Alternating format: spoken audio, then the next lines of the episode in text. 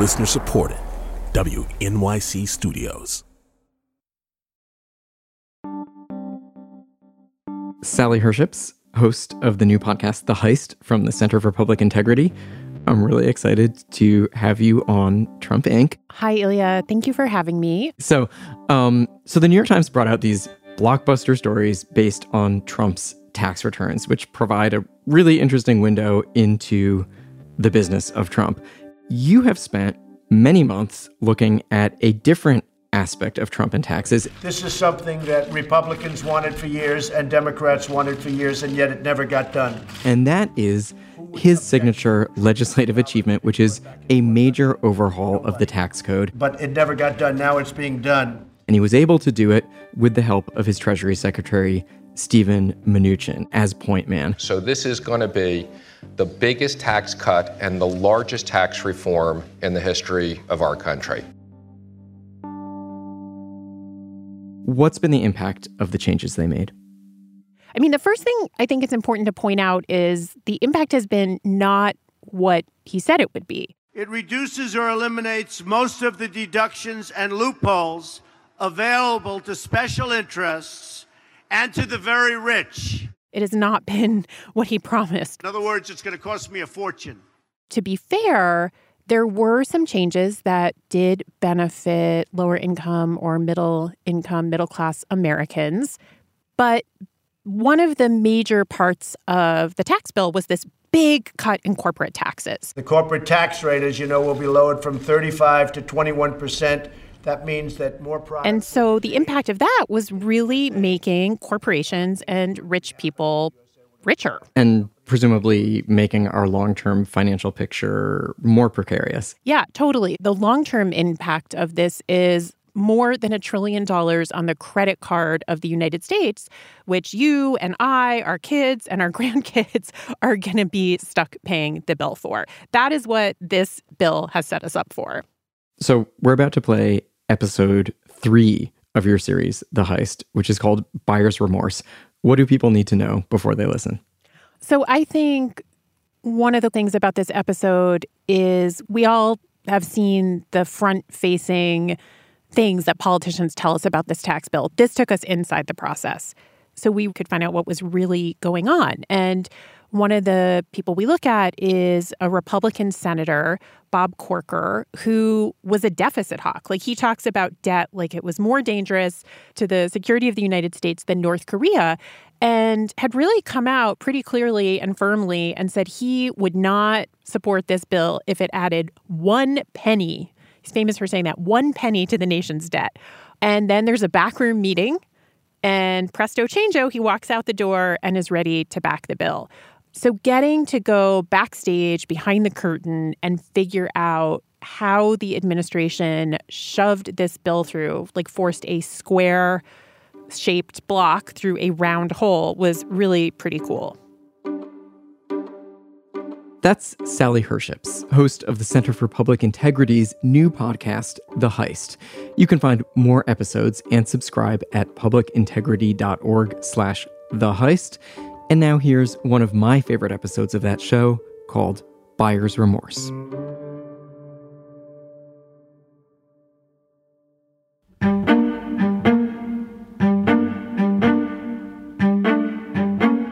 From the Center for Public Integrity. This is The Heist.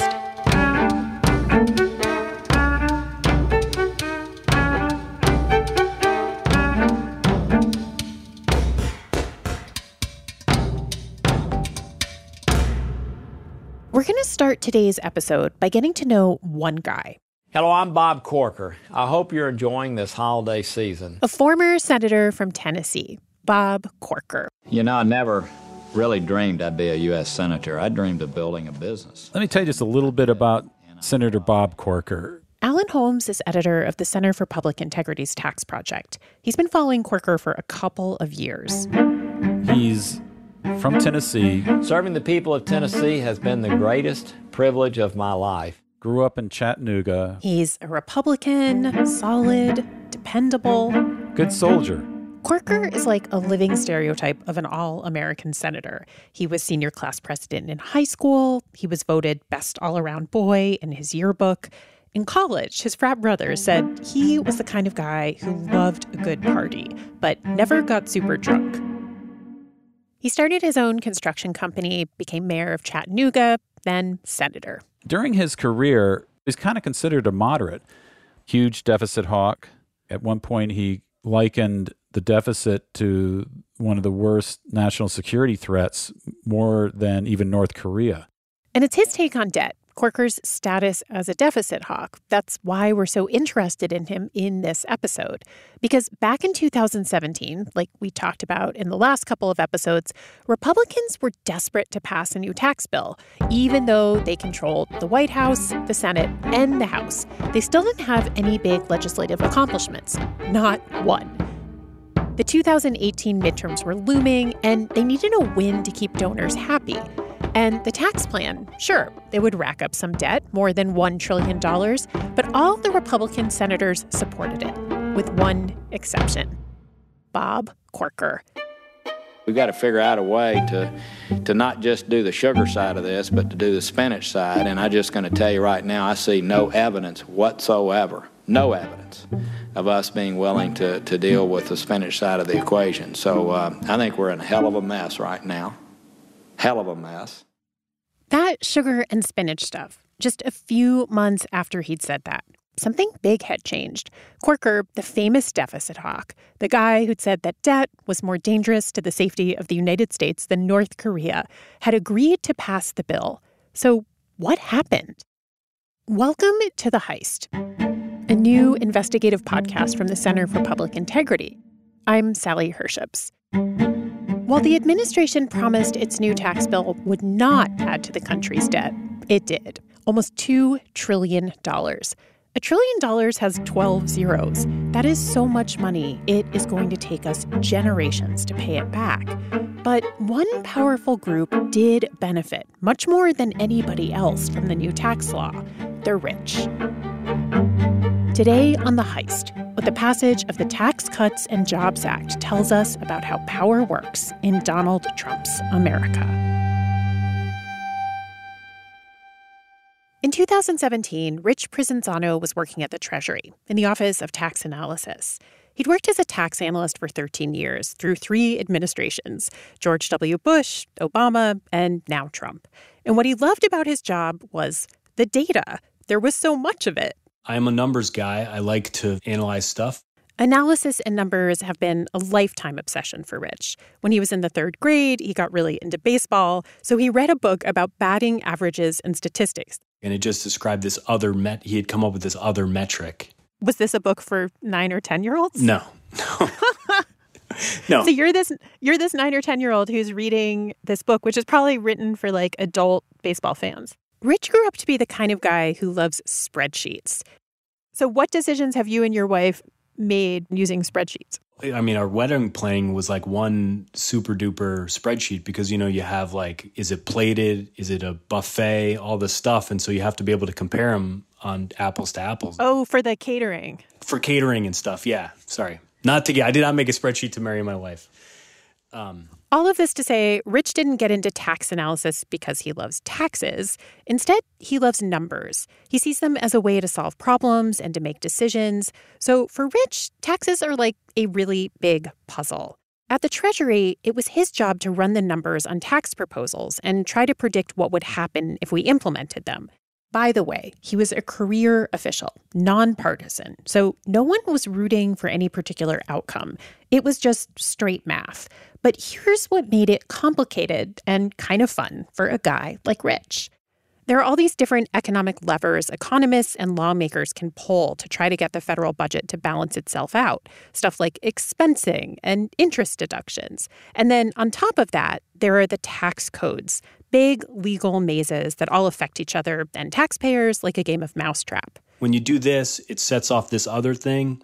And that leads to this consequence, or when you do this, that changes this tax filer's behavior and they're going to do this. Tax analysts also have to look for loopholes in the code and predict how taxpayers might try to use them. How excited did you feel when you realized, oh, cool, I've been through a couple of administrations, we might do like major tax reform? What was the level of excitement on a scale of one to ten? Um, to use a number.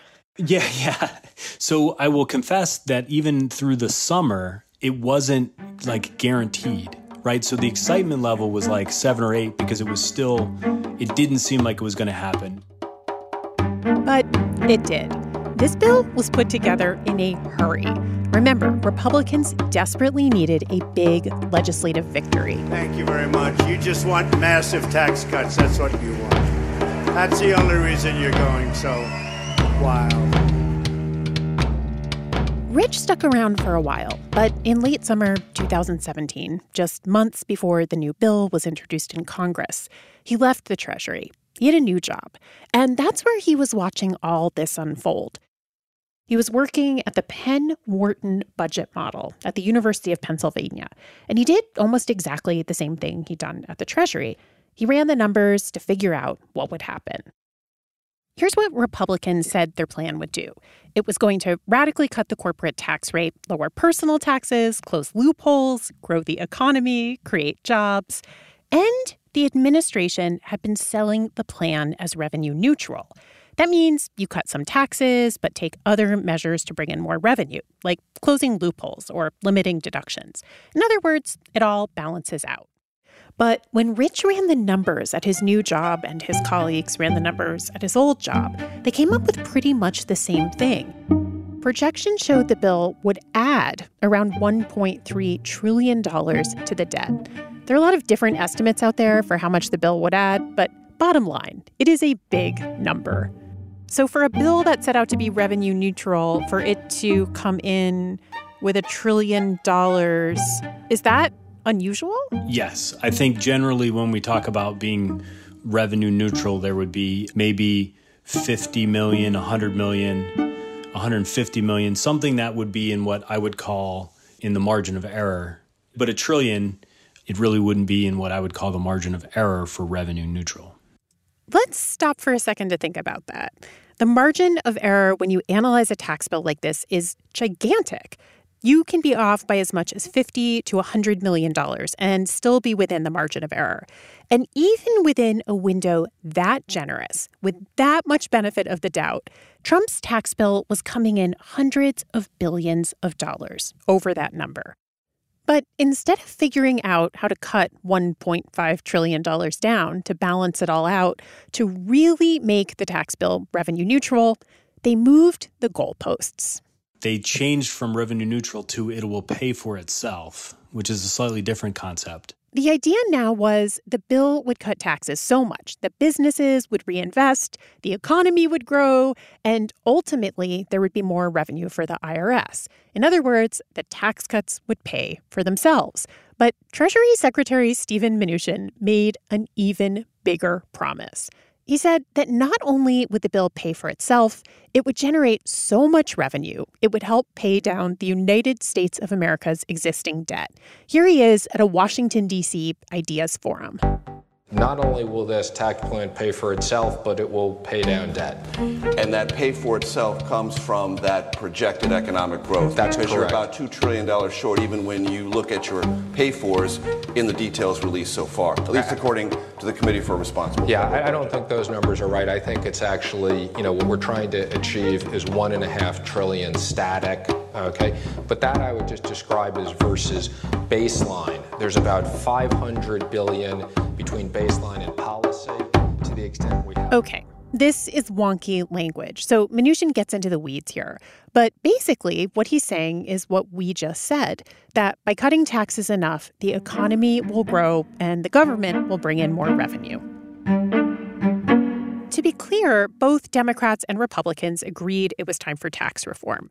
During President Obama's administration, he'd also talked about lowering the corporate tax rate so that American companies didn't take business overseas where the tax rates were lower. But of the many, many economists who analyzed the two thousand seventeen Tax Cuts and Jobs Act, nonpartisan, conservative, and liberal, only one group said it thought the bill would work the way Mnuchin said it would, that it would actually pay for itself. That group was the Council of Economic Advisors, which is an agency within the executive office of the president.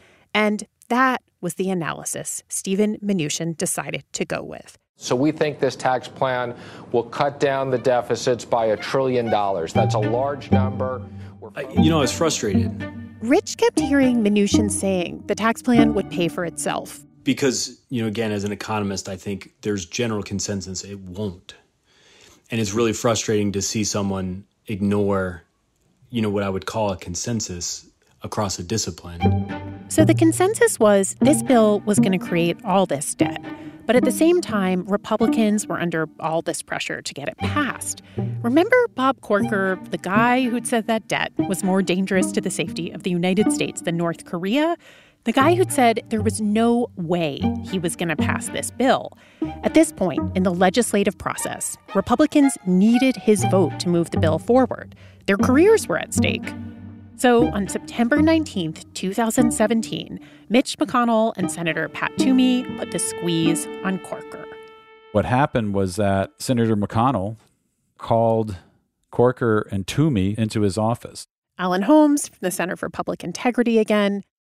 We reached out to Bob Corker, Mitch McConnell, and Pat Toomey, the only other senators who were there, and they all declined interviews. But Alan says McConnell's office, in one of the oldest parts of the Capitol, would have set the tone for the meeting. It has several rooms. It has all these very old oil paintings all around. It has this big fireplace over which is this kind of gilded edge, huge mirror.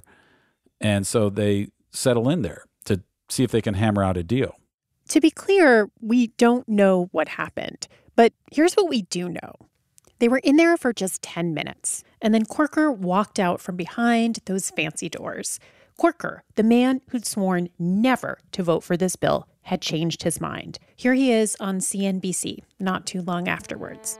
Look, it's something we need to do. Uh, you guys uh, had this big campaign on C N B C years ago called Rise Above, yep. And what it said was we needed to figure out a way to create more revenues, more revenues. I look forward to this debate, but Joe, personally, I think tax reform is harder than health care. So with Corker's vote, the bill made it out of committee. Now it was ready to be voted on by the full Senate. But that's not the end of the drama with Corker, because a few weeks later, Corker had an announcement to make. He changed his mind again. This time, he would not vote for the bill. Alan, what happened? It, we, uh, from what we know, we know Corker had agreed to move forward with the bill. Well, he did. But being a deficit hawk, he wanted to make sure that this wasn't going to add any more to the debt. So what he wants to do is put some type of guarantee in the bill that if, for whatever reason, it doesn't raise the types of revenue that everybody said it would, that something could come in and raise some taxes to make sure that it did. That thing in the bill that kicks in and guarantees that taxes would get raised is called a trigger. And what happened on the Senate floor was they didn't put it in. The parliamentarian of the Senate said this can't be put in for certain rules, and Corker wasn't happy. He wasn't happy at all. But by this stage in the legislative process, Mitch McConnell no longer needed Corker. He now had all the votes he needed to pass the bill. At last, the Republicans were making progress. They were finally going to pass the tax cuts, a major piece of legislation. So when December first, two thousand seventeen rolled around, Mitch McConnell was ready to rock and roll. He had some good news to share. While thirteen Republican senators struggled to fit on the stage behind him, McConnell adjusted the microphone on the podium in the White House press briefing room. He pushed his glasses up onto his nose. Well, this is a uh, this is a great day for the country. It was like watching someone get ready to blow out the candles on their birthday cake. And it looked like the senators behind him were dressed for the occasion. They were mostly in matching black suits and red ties. They were smiling and nodding and laughing at each other's jokes. It was the kind of press conference politicians dream of, the kind you only get once or twice every term, if you're lucky, the kind where you get to stand up in front of reporters and T V cameras and say, I am about to do exactly what I promised. Take a couple of questions, and then I assume you ought to have to file your stories and go to sleep. In the meantime, you may be wondering why, if there was a consensus that this bill would not work, were Mnuchin and so many congressional Republicans working so hard to make it look like it would? Well, There's a whole history around Republicans and tax reform, especially this one big idea, trickle down. It's the idea we talked about earlier, that if you lower taxes on businesses and the rich, they'll spend more, their businesses and bank accounts will grow from that investment, and ultimately they'll end up paying taxes on their new, bigger incomes. More money for the government, more money for everyone. But for Republicans, trickle-down is way more than just an economic theory. And I wanted to know where the idea got its start and why it's so important. Okay, so I'll introduce you in the piece. Why don't you tell me how you'd like to be introduced? Okay, um, my name is Molly Michelmore. I am a historian, a professor of American history at Washington and Lee University. So I talked to Molly Michelmore. And she wrote a book called Tax and Spend. It's all about how the U S develops its tax policies. She says the idea of trickle-down goes way back to the time around World War One. It lost favor, it gained favor, but if the idea had a modern birthday, it would have been sometime after the Vietnam War era. The Democrats were losing major ground. Voters were upset. There was the war, civil rights. So the Republicans saw an opportunity to swoop in and scoop up some voters. But they have to figure out how to appeal to those folks who are increasingly disaffected from the Democratic Party, that is to say, the white working class, right, without alienating their core constituency in the business world, without alienating rich people. So how do you do that? How do you appeal to workers and to their employers at the same time? What Republicans hit on is trickle-down, also commonly known as supply-side economics. And supply-side economics, because it basically promises a tax cut for everybody, uh, it's described as the politics of joy, um, it becomes the most popular because it's the easiest to explain, right? We are going to remove the shackles from the economy by cutting taxes. Wait a second. Did you say it, so basically trickle-down became so popular during this era because it was the easiest to explain? Yeah.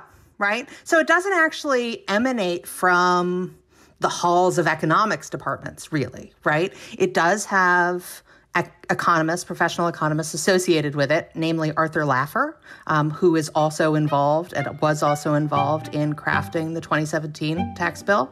But it is largely promoted by what I would call sort of publicists rather than real kind of intellectual thinkers. Arthur Laffer is what Molly calls a renegade economist. He came up with this concept called the Laffer curve. It looks like a bell curve, and it seems to demonstrate the impossible, that if you lower taxes, you will ultimately somehow increase tax revenue. Laffer drew this on a napkin, supposedly when he was out at a bar with Dick Cheney and Don Rumsfeld, way back in the nineteen seventies. It's on a cocktail napkin, right? There are no numbers here, but don't worry. There's a figure that goes along with this, um, and everything will be fine. This curve drawn on a cocktail napkin allows Republicans to say, if we cut taxes, don't worry, we can raise more money for the government. This was the birth of the promise Republicans are still making today. And this then allows you to say to people that are worried about debt and deficits, you don't have to worry about this, right? We figured out the secret sauce. We figured out the kind of magic pill that will allow us to cut taxes, increase growth, and by increasing economic growth, actually maintain stable federal revenues, allowing us to pay down the debt and deficit. Does it work? No, never works, right? It never works. How should I introduce you? Doctor Arthur Laffer, I don't know what you want to say, economist from Nashville, Tennessee. Okay, that sounds good. I mean, you know, uh, you want to put in my background with Reagan and with Trump and with uh, the White House under Nixon and all that stuff, Stanford. I had a chat with Arthur Laffer recently, and he was just like your goofy uncle, the one who cracks weird jokes but is really charming and has an answer for everything. And I sort of got how that cocktail napkin might have worked for some Republicans. So what do you say to critics who say this just doesn't work? Well, let's say the Laffer curve obviously does work. I mean, no one disagrees with that. I mean, I don't know of anyone now, the implications and the application of it and what the numbers are, they may disagree with the volumes, et cetera. If they really did disagree with it, they're not very well trained. All right, it, they just don't know math. Uh, but now, where it applies and whether it does work or not, that depends on the circumstance. There are times when you can cut tax rates and lose revenues, And there are times when you can cut tax rates and gain revenues, and it depends upon the specific situation at hand. And I'd be glad to go through any. But not all Republicans buy into the Laffer curve or its economic cousin trickle down. When he was running for president against Ronald Reagan in nineteen eighty, George H W Bush called trickle down voodoo economics. So why do Republicans keep sticking with this if it's never worked? I guess the core question is, what do you mean it's never worked, right? It has, in fact, worked in terms of broadening the appeal of the party. Uh, and so as a political strategy, it is incredibly successful. If you want proof that trickle-down doesn't work, Molly says, just look at Kansas. Back in two thousand twelve, the state of Kansas had a Republican governor who tried out trickle-down. Some businesses' tax rates were slashed. And what happened? The state's revenues cratered, services were drastically cut, voters demanded the tax cuts be repealed. Uh, and if I'm not mistaken, Kansas now has a Democratic governor. She's right. But Kansas or no Kansas, trickle-down economics is still the cornerstone of Republican tax policy. And according to the theory, the tax bill's trillion-dollar deficit should just take care of itself. It'll be canceled out by all the economic growth the bill spurs. Well, one Republican didn't buy that. And this is when we go back to the fall of two thousand seventeen to Senator Bob Corker of Tennessee. He's where we left him, not on board with the tax bill. If it looks like to me, Chuck, we're adding one penny to the deficit, I am not going to be for it. Corker had already announced he would not be running for re-election. In other words, it was like spring of senior year. His grades were in, he'd been accepted to the University of Tennessee. There was no reason for him to vote for this bill if he didn't want to.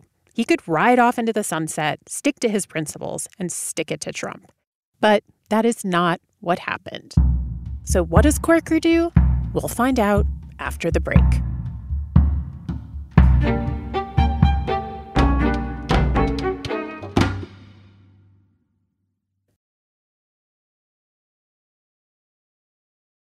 When Donald Trump was elected, it was the second time Rich Prisinzano had watched the changing of the guard from his job at the Treasury.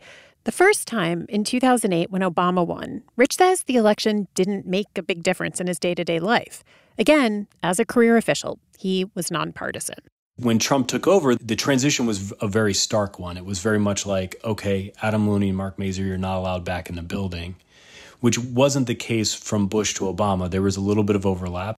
Rich says people who'd been appointed by Obama were pushed out and not quickly replaced. They just weren't there anymore.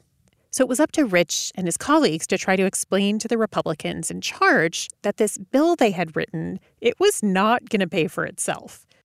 Secretary Mnuchin kept pressing people in the Office of Tax Analysis to um, come up with analysis that showed the corporate tax cuts paid for themselves, and and they couldn't, because that's not what their analysis showed. Mark Mazur used to work with Rich at the Treasury. He ran the Office of Tax Policy. Now he's director of the Urban Brookings Tax Policy Center, a nonpartisan think tank. And he's actually a pretty moderate guy. He's one of the economists who explained to me that, yes, the two thousand seventeen Tax Cuts and Jobs Act did help some people in the middle class. But he also says there were a lot of problems with it. And a lot of them stemmed from the fact that this bill was put together so quickly. A tax bill should take many, many pages to explain. But on April twenty-sixth, two thousand seventeen, Steven Mnuchin walked into the White House press briefing room. He stood on the stage and presented the press with the Trump administration's proposal.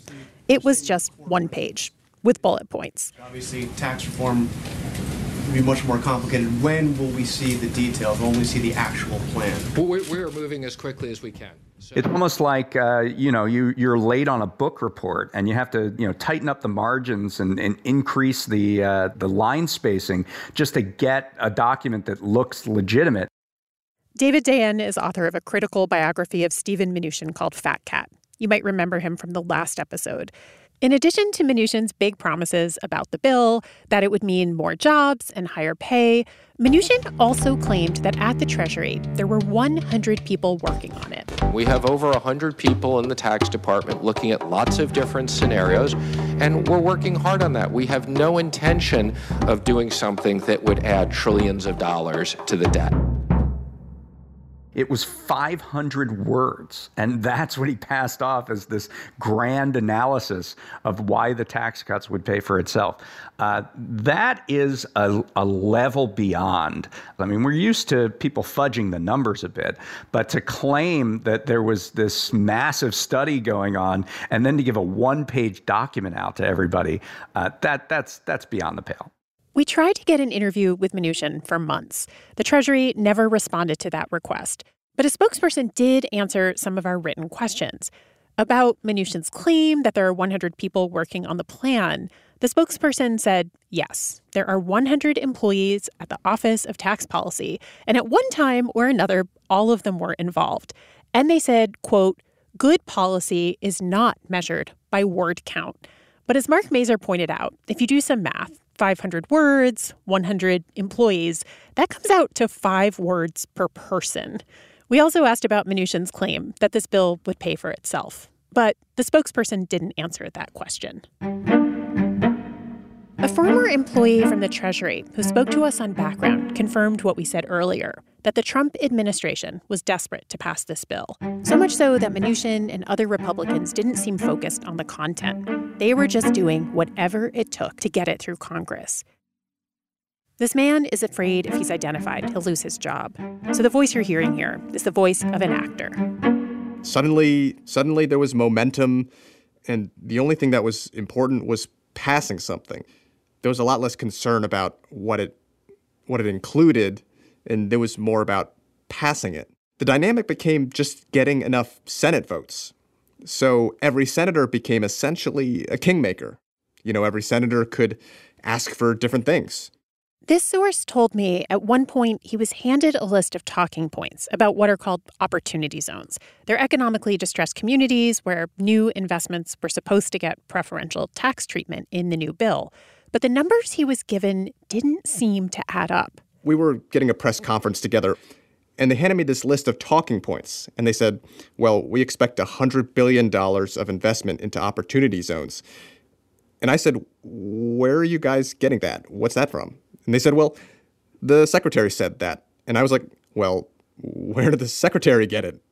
And they said, well, he just believes that. And I was like, I'm not going to say this. And so they just, you know, they just pull stuff out of their ass. By the way, those opportunity zones, let me just put it like this. The president of one firm, Skybridge Capital, which lets its clients invest in opportunity zones, told Institutional Investor magazine last year, opportunity zones are like high school sex.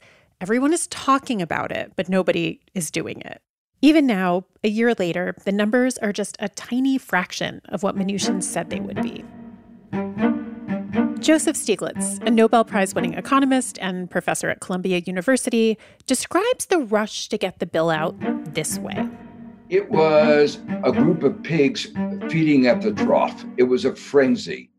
They wanted to get that tax bill out as quickly as they could with the least transparency so there wouldn't be outrage from ordinary citizens. This is a, a real example of undermining uh, democracy.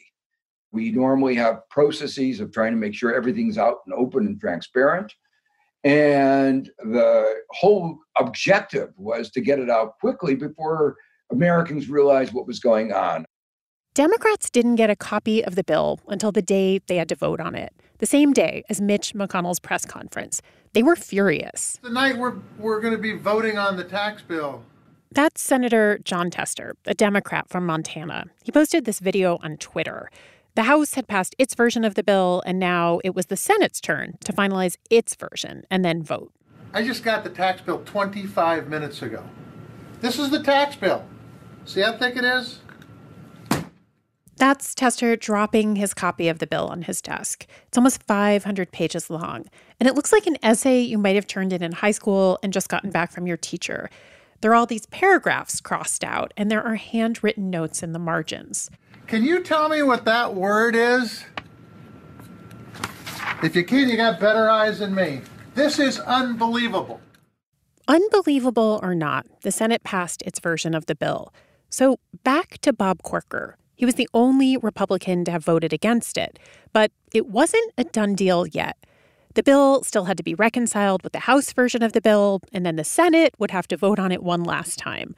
But as that vote approached, Corker, the man who'd spent his career talking about the dangers of debt, changed his mind again for the third and final time.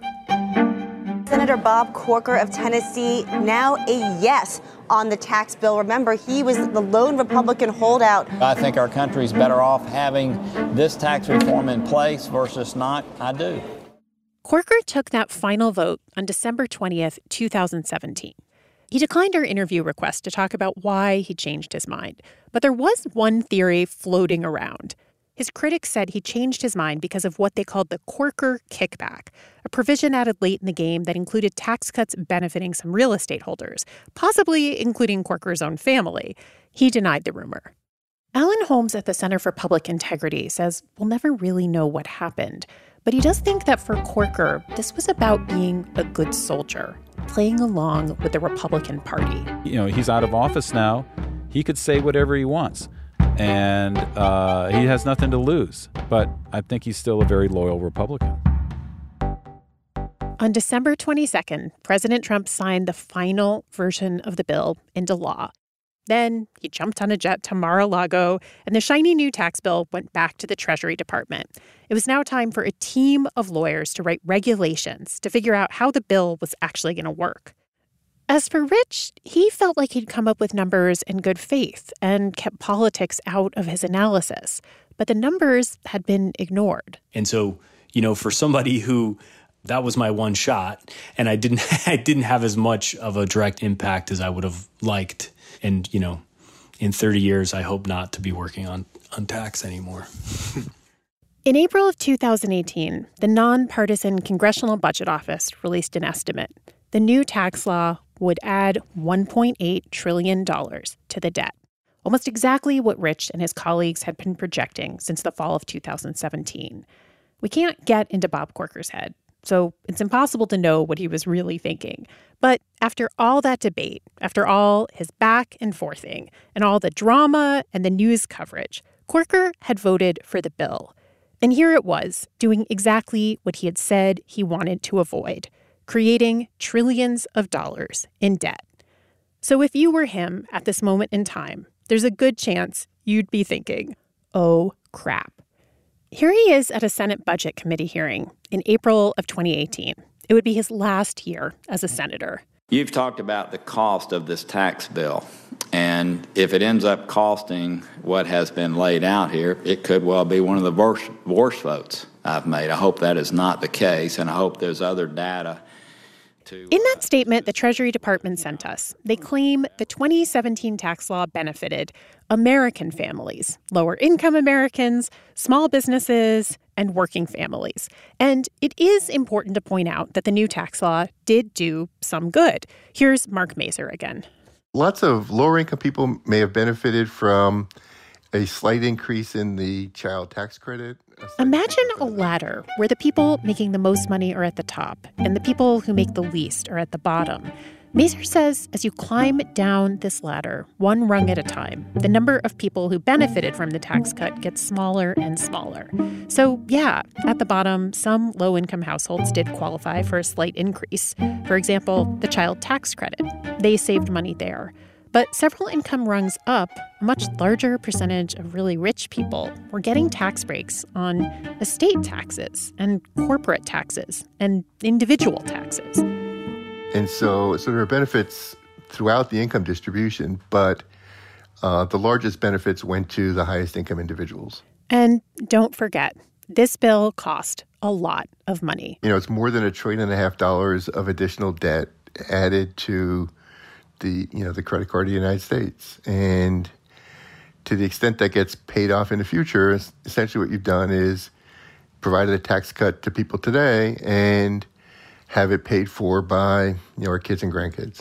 And I guess if we were going to take, if the country was going to do something with two trillion dollars, I think if you were going to spend two trillion dollars, you would want a return on it. No, exactly right. That's, that's exactly the right way to think about it, right? So Um, Mark says there are probably dozens of examples. We could get a return on our investment by having better roads, better ports, better airports. Or you could take that money and invest in education, or you know, improved uh, healthcare, or research on things. There's like there's probably no shortage of things you could have invested in that have a higher rate of return than what we're going to get from the Tax Cuts and Jobs Act. There's no shortage of fierce critics of Trump's tax bill. We wanted to find someone in the administration to defend them. As I mentioned, we tried to get an interview with Steven Mnuchin many times, but we only got those written responses from the Treasury. But luckily for us, Kai Ryssdal, the host of Marketplace, interviewed Mnuchin at U C L A back in two thousand eighteen. And he asked him everything I wanted to. You should know, though, that Mnuchin got really heckled by the crowd there. He got booed and hissed. Just let me ask you, because I'm a little new, do you guys hiss at much at your own questions as you do at the moderator's we're, we're, questions? We're going to find out, right? We're going to find out what the whole hissing is. Okay. Mnuchin was standing behind a podium all by himself. He had his hands clasped behind his back. And he did this thing he does when you might imagine he's nervous. He kept half puckering his lips like he was trying on lipstick and jutting his head forward and back. You and the president uh, and the Congress passed last year. Ryssdal asked Mnuchin how the tax bill would pay for itself. Uh, during your confirmation hearings, uh, you said whatever tax reform the Trump administration is going to work on will not add to the debt and the deficit. It's true, and I stand behind that. Sure, the, the tax bill that's in force now adds a trillion and a half dollars to the deficit. No, that's not the case. The tax bill scored on a static basis mm-hmm. adds a trillion and a half. Let me just go through the numbers. Yes, sir. There's a half. He asked about how some yeah. companies gave one-time bonuses instead of raises. two hundred fifty companies have given one-time bonuses. And I guess the question is, what would you rather have? Would you rather have a one-time bonus or a consistent wage increase over uh, the next we, couple we, of years? Fun, we fundamentally believe that there will be wage increases going through the Why workers. Do you believe that? Uh, so we believe that there is more opportunity. And about trickle down. Uh, to create that. And you're correct. There, it is stimulus, uh, but it'll be paid back. How so? Uh, again, I just said, if you look at, okay, thirty-five basis points of growth. Three-tenths of one percent on the G D P. Correct. And that's going to do it. That's e- absolutely e- right. Even though no tax cut in history has paid for itself. That. Not, not the Reagan tax cuts. Not the Kennedy tax cuts. No tax cuts have well, paid for themselves. You, you, you obviously have an opinion that you're trying, and it's no, different sir, than my facts. Opinion. No, you, you, you, have a, you have an opinion. Even a kid in the audience asked about all the debt the bill was going to create. My generation will have to pay off one point four trillion dollars in debt, and their tax bill will also lead millions to lose their health insurance. How can you live with this?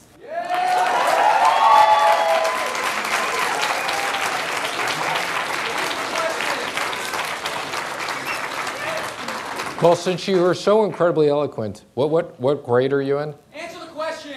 I'm going to answer the question. Give me a second. I'm coming.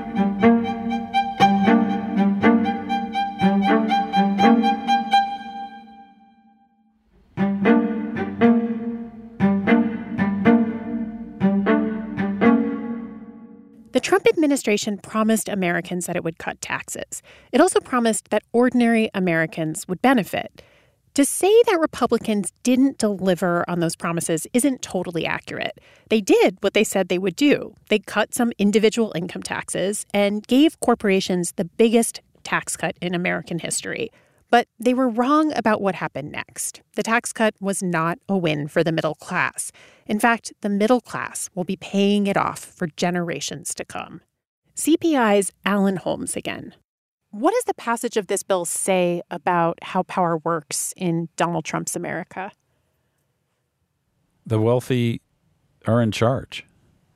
And it doesn't matter what good policy is. It doesn't matter what people who are experts in writing policy that would be the most effective and efficacious. What speaks is wealth. What speaks is access to power. Who gets to talk to the Trump administration? Who has Steve Mnuchin's ear? It's not the factory floor worker. It's not the teacher. It's not the person working at McDonald's. It's the people at Mar-a-Lago. It's the people he does business with, who they do business with. America was promised a tax bill that would benefit all Americans, but instead we got a bait and switch. The country got stuck with a deal that worked out really well, mostly just for the very rich, and the rest of us got left the bill. And that is the heist.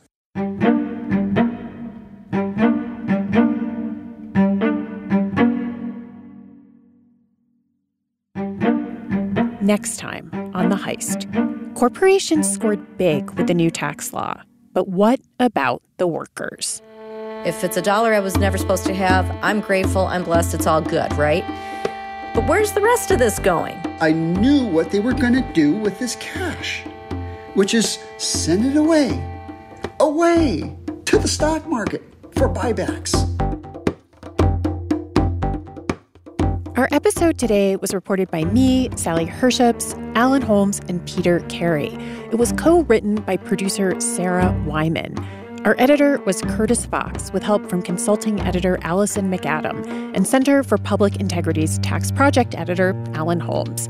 We had production help from Lucas Brady Woods, Brett Forrest, Camille Peterson, and Allie Swenson. Our theme music and original score by composer Nina Perry and performed by musicians Danny Keene, Don Adams, and Ollie Langford. Our engineer is Peregrine Andrews. The Heist is executive produced by me and the Center for Public Integrity's May Fong.